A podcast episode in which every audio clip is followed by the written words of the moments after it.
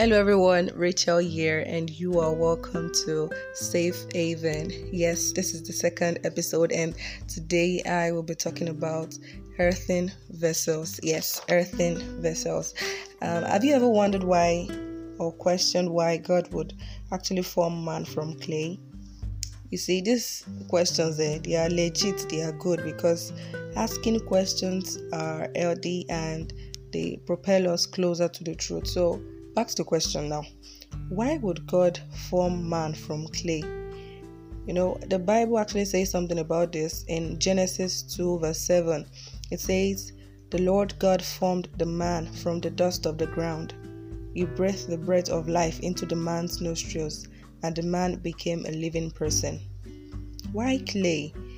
God could have created us from things that are indestructible like metal. I mean, why not give us a tough exterior that would be impenetrable? But um, Paul said in First Corinthians 1 verse 27 that the Lord has chosen the world's foolish things to shame the wise. And humanly speaking, eh, anything formed from clay is a total waste. I remember in primary school then I was given this assignment to um, maybe you've been through this before. I was given an assignment to mold um, a bowl or cup from clay. Trust me, that thing didn't last more than two days. It's broken into pieces. And God had chosen to house this image, like us living beings, in the clay of the earth. And the truth about this is, is that it takes great delight in an earthen vessel. Isn't that amazing? That the Lord will cause the lowly earth to wear greater glory than Nebuchadnezzar's or the Caesars of this world can ever, ever house their precious metals.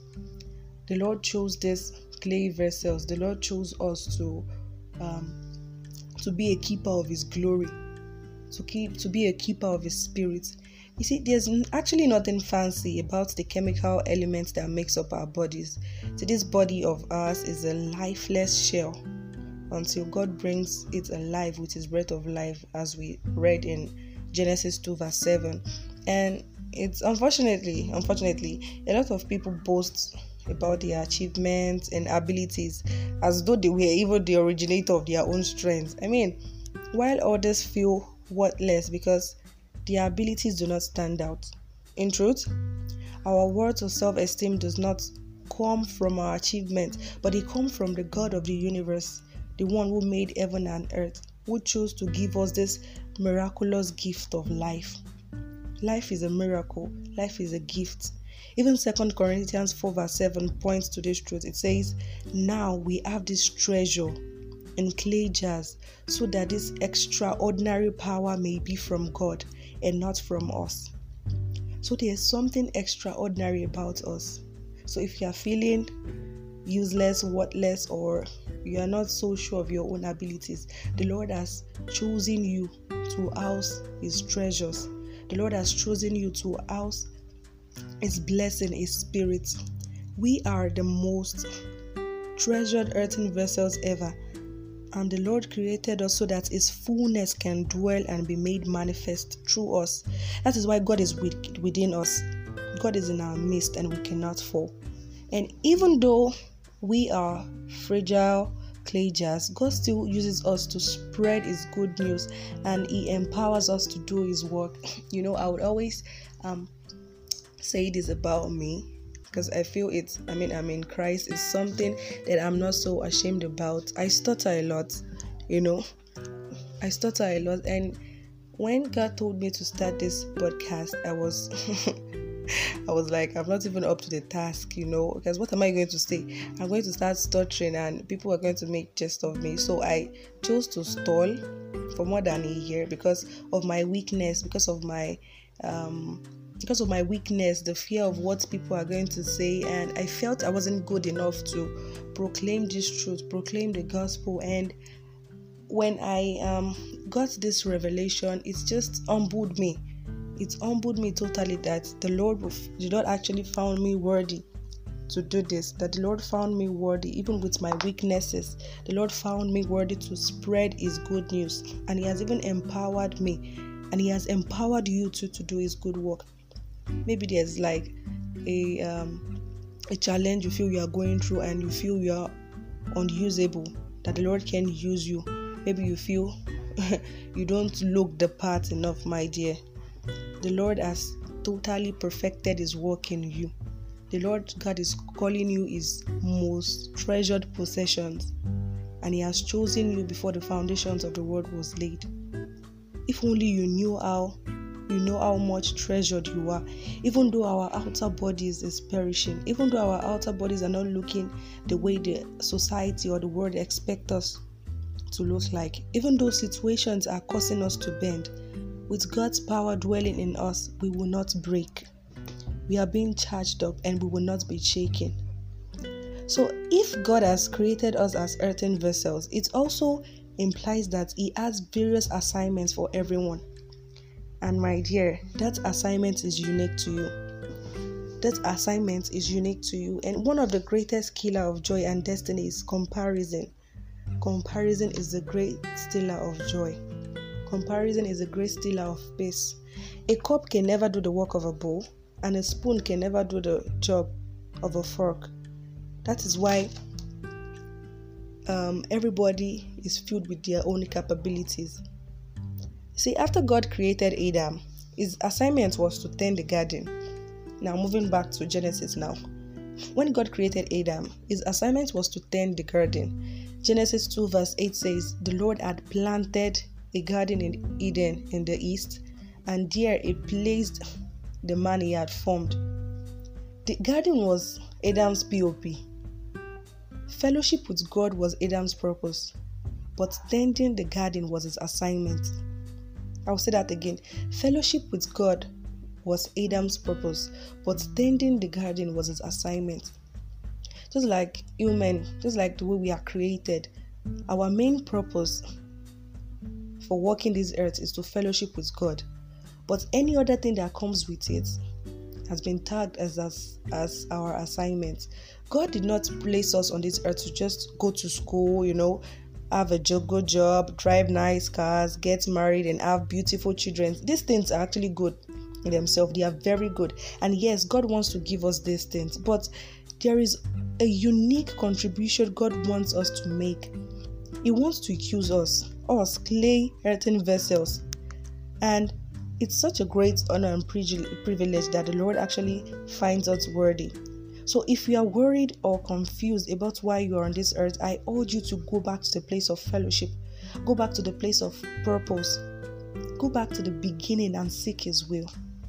See, it is when we begin to seek His will, this process, that is when we start getting the answers to the longing in our hearts. In our hearts. This seeking must be birthed out of genuine hunger for Him. Remember, we seek His earth first before we seeking we start seeking whatever is earned us to give. And it must come out of genuine communion with him. It must come out of genuine communion with him you know.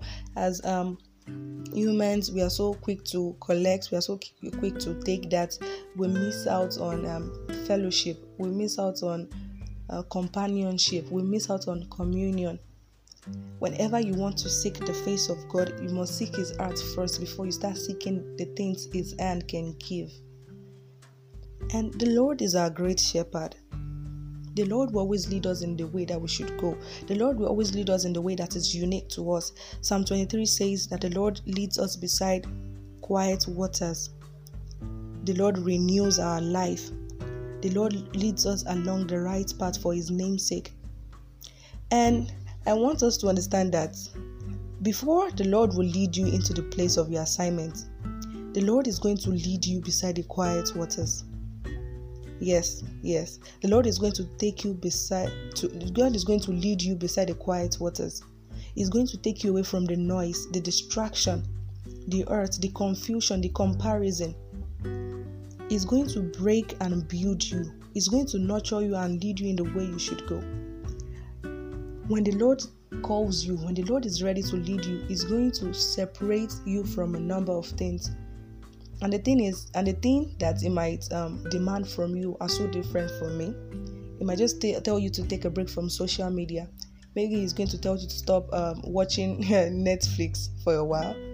Maybe it's going to tell you to just cut off every form of communication with your friends and just lead you to that quiet place.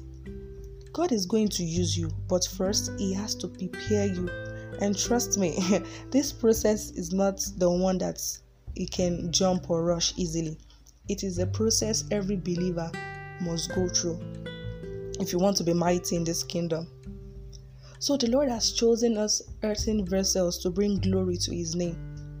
The Lord has chosen us for a great purpose. The Lord has chosen us for His great assignment.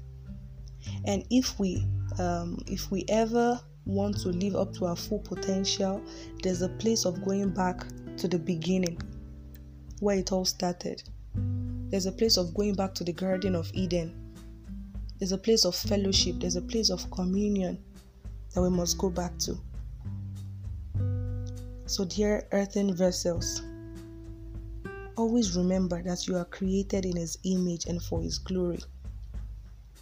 Do not allow society to place certain tags on you. Do not allow society to call you the things that are not. The Lord has called you chosen. The Lord has called you His beloved. The Lord has called you as His chosen instrument to do great and mighty things for His kingdom. And I pray the good Lord will see you through. So, dear God, thank you for today. Thank you because we, your earthen vessels, are fearfully and wonderfully made. I pray for everyone listening to this that they will find your perfect will for their lives. Father, I pray that you would open their eyes to see how unique and amazing they are. I pray that you will show yourself mighty and strong in their lives. And at the end of it all, may our lives bring glory to your name alone. In Jesus' mighty name, amen.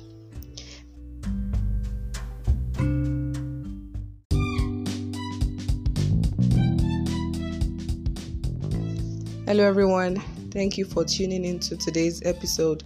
I hope this blessed you greatly. If you've got any feedback or comments for me, you can follow the Safe Haven page on Instagram at Safe Haven the podcast, and we would definitely get in touch. Also, do not forget to share this episode with your friends and loved ones. Thank you very much. God bless you.